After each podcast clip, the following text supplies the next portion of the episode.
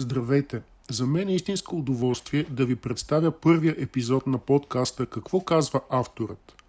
Навярно на всеки от вас се е случвало да си слуша любимата музика и някой родител или приятел, говоря за тези приятели, които посещават зала България поне веднъж седмично и газовете им следват тоналността на фюрелиза на Моцарт, да някой от тях да ви каже Ала, ма какви са тези простоти? Как мога да слушаш толкова вулгарни неща? Та, моята цел е във всеки епизод на този подкаст да разгледаме текста на някоя нашумяла и скандална, според вечните критици, песен, за да се убедите колко безпочвени са критиките на интелигенцията и да се научите как да защитавате музикалния си избор пред големите разбирачи. Държа да подчертая, че това е един хумористичен подкаст for fun и няма за цел да обижда или накърнява достоинството на когото и да било. Тук сме просто за да се забавляваме.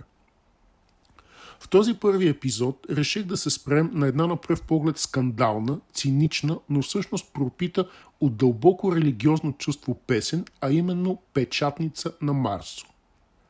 Авторът на текста е поет на истината, затова той често пъти използва думи, които биха шокирали изтънчения усет на естета, но това съвсем не е случайно. Всяко медно ругателство или оплодително действие присъства за да, образу, за да обрисува ключов елемент от суровата действителност, която живеем. Смело можем да отбележим, че текстописецът е почерпил вдъхновение от мисълта на Аристотел, цитирам – Интелигентният човек трябва да се интересува от истината, а не от това какво мислят хората. Край на цитата. Ако не сте запознати с целият текст на въпросната песен на Марсо, приканвам ви да го направите сега. Аз ще цитирам само най-важните елементи от нея. Въпросната песен започва с следните строфи, на които ще обърнем детайлно внимание – да, влизам, миреше ти на печатница. От монахиня с мене става развратница. Първичният ум на критика свързва печатницата с пари, докато истината тук е съвсем друга. Авторът е завладян от мириса на мастило, на печатни издания. Той е бил обграден от книги още от най-крехка възраст и ароматът на мъдростта го съпътства навсякъде – ако се тълкува буквално, печатницата най-вероятно е тази на Софийския университет, където лирическият герой безгрижно е разлиствал трудове по ядрена физика и спелеология, а защо не и проповедите на свети Йоан Златоуст? Нека обърне внимание на втория стих, този, който споменава монахинята. Тук опростаченият критик веднага би съзрял мерзък сексуален намек, но да разтълкуваме сега истинският смисъл на това изречение. Лирическият герой е дълбоко духовна личност. Той е толкова извисен, че дори една монахиня, сравнена с него, се превръща в развратница. Разбирате ли колко тънък е намека на лирическия герой?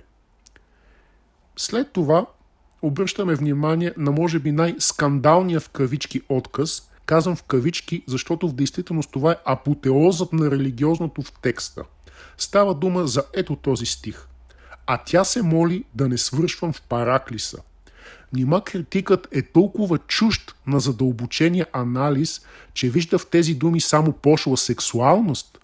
Нима не е ясно, че лирическият герой е толкова отдаден на религията, че се е заключил на свещено място, отдал се е на пости и молитви и не излиза толкова дълго, че неговата спътница в живота се моли земният му път да не свърши в Параклиса, изнемощял от глад и жажда.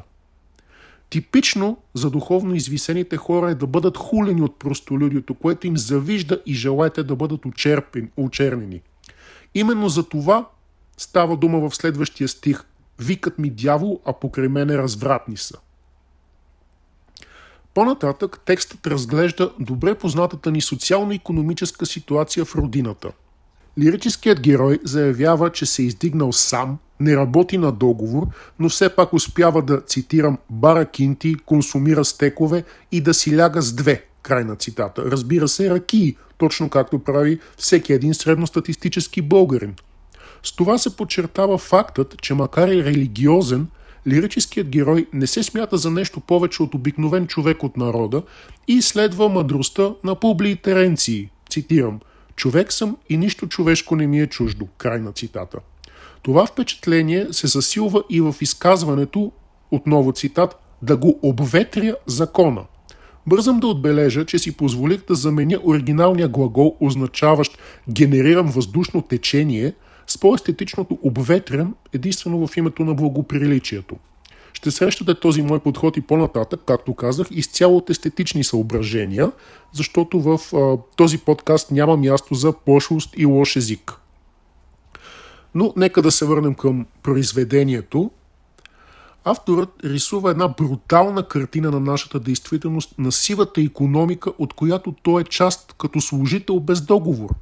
Неговото откровение завършва с нещо друго, с едно друго изказване, отново възприемано като скандално от закостенелите критици, но всъщност ще ви покажа, че това е едно изключително проявление на творчески гении. Въпросното изказване съдържа глагол, обозначаващ повтарящи се удари с тежък ковашки инструмент, а именно чук. Затова в името на благоприличието си позволих да го заменя с по-невинното удрям с чук. Така, ето го и въпросният цитат. Мечтаеш си да удря с чук като мене Педро. Като оставим на страна испаноязичните мотиви, внесени с името Педро, не можем да не се възхитим на многозначителността, която авторът е постигнал благодарение на изпускането на препинателен знак пред въпросното име. Така текстописецът умело ни потапя в една енигма и ни кара да гадаем какво всъщност е искал да изрази. Да чуем отново цитата. Мечтаеш си да удряш чук като мене, Педро.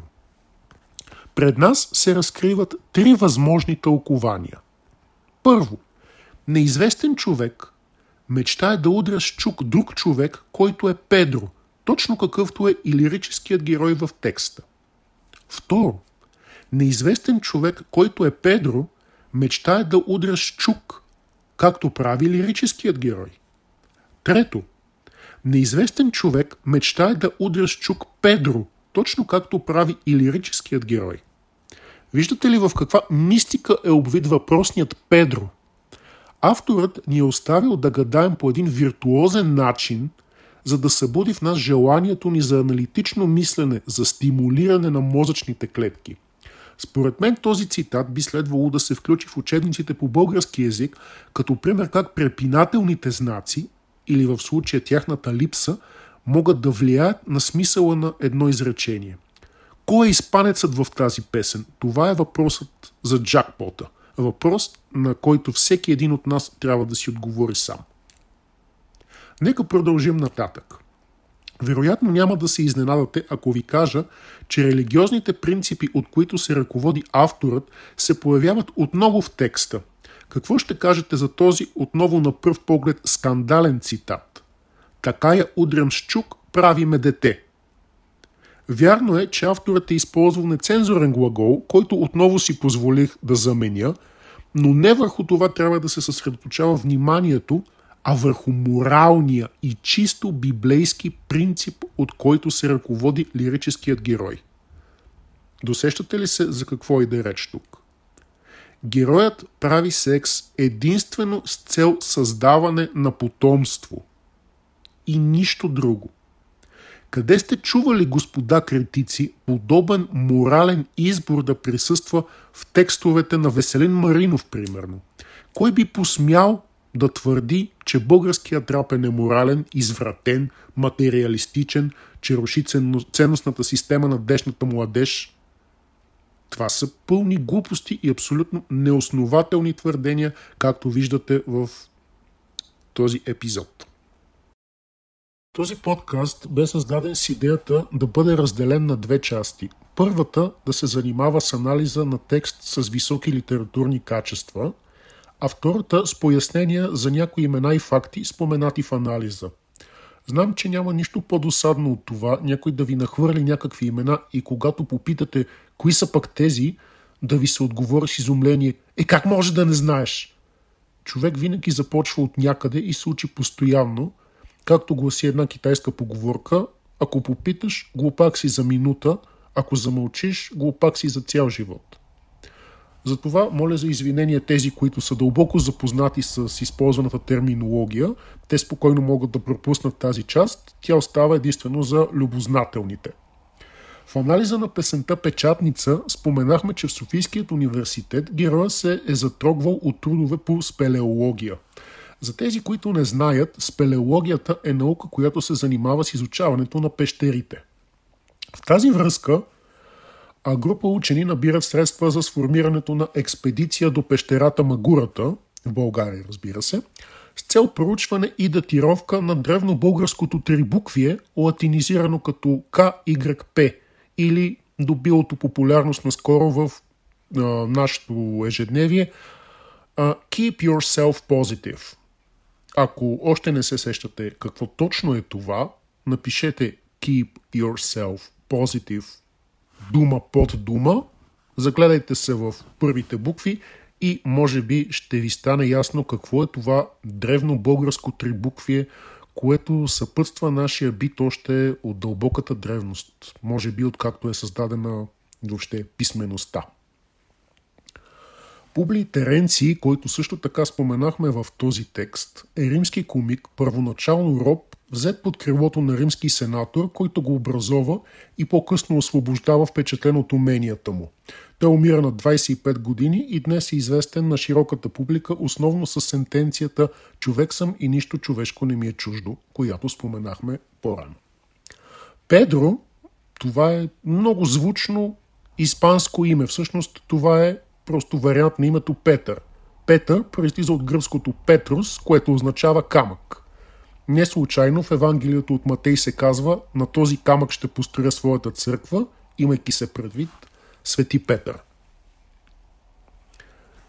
Да не забравяме и Свети Йоан Златоуст. Ако се чудите кой е той, защо съм го споменал в анализа, той е архиепископ на Константинопол, православен светец и проповедник, наречен Златоуст заради своето сладкодумие.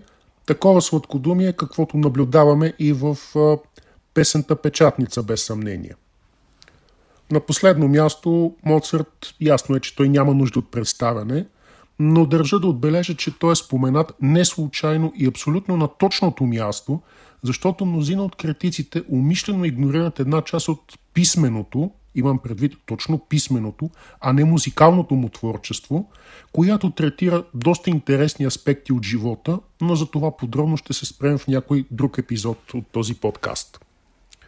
Благодаря ви за вниманието. Пожелавам на всички ви да бъдете здрави, да слушате музиката, която харесвате и шегата на страна, да запомните най-важното. Не вкусът ви определя като хора, а вашите действия и вашите принципи. До следващия път.